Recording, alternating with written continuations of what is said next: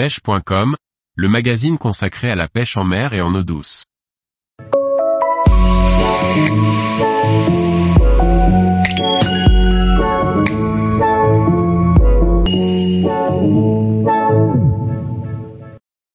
Montage avec des perles collées pour pêcher en palangrotte profonde.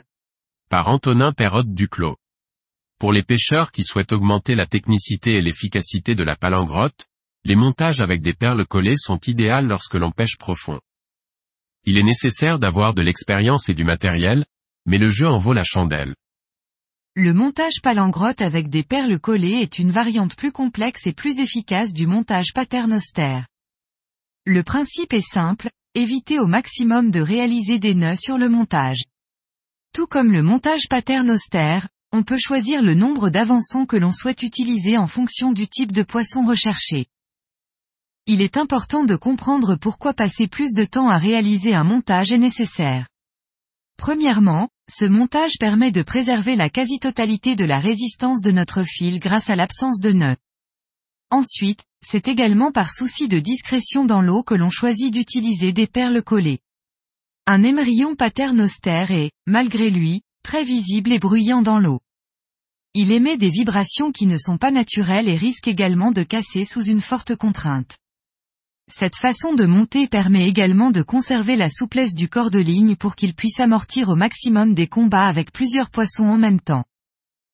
Voici comment réaliser un montage type pour la pêche des gros poissons, pagre, chapon, mostel, à trois hameçons. Pour faire le corps de ligne, vous aurez besoin de 3 perles rotatives percées. 12 petites perles à coller. Un clip plomb. 2 émerillons rolling. De la gaine thermorétractable si vous le souhaitez. Du nylon 60 degrés. De la colle glue.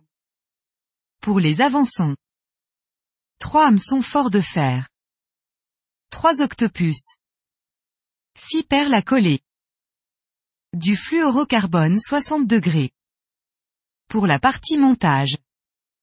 Enfilez en premier lieu deux petites perles, un perle rotative, deux petites perles sur votre corps de ligne et répétez trois fois si vous souhaitez avoir trois avançons.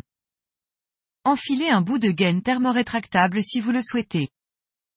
Fixez un émerillon rolling avec un nœud solide à l'extrémité de votre corps de ligne. Mesurez la distance qui vous convient entre chaque avançon et collez les deux petites perles de part et d'autre de la perle rotative, le tout pour chaque avançon. Coupez votre corps de ligne et fixez un autre émerillon rolling et un clip plomb. Pour les avançons, enfilez d'abord votre octopus, une perle et nouez votre hameçon. Coupez votre fil en gardant environ 50 à 60 cm. Passez ce dernier au travers de la perle rotative puis enfilez une perle et réalisez un nœud de blocage. Collez la perle du nœud d'arrêt ainsi que celle de l'octopus. Vous pouvez coller celle de l'octopus entre 5 et 10 cm au-dessus de l'hameçon pour qu'il ne vienne pas s'écraser dessus. Ajoutez un point de colle sur le nœud de l'hameçon pour le solidifier ainsi qu'un morceau de gaine pour le protéger, si vous le souhaitez. Tous les jours, retrouvez l'actualité sur le site pêche.com. Et n'oubliez pas de laisser 5 étoiles sur votre plateforme de podcast.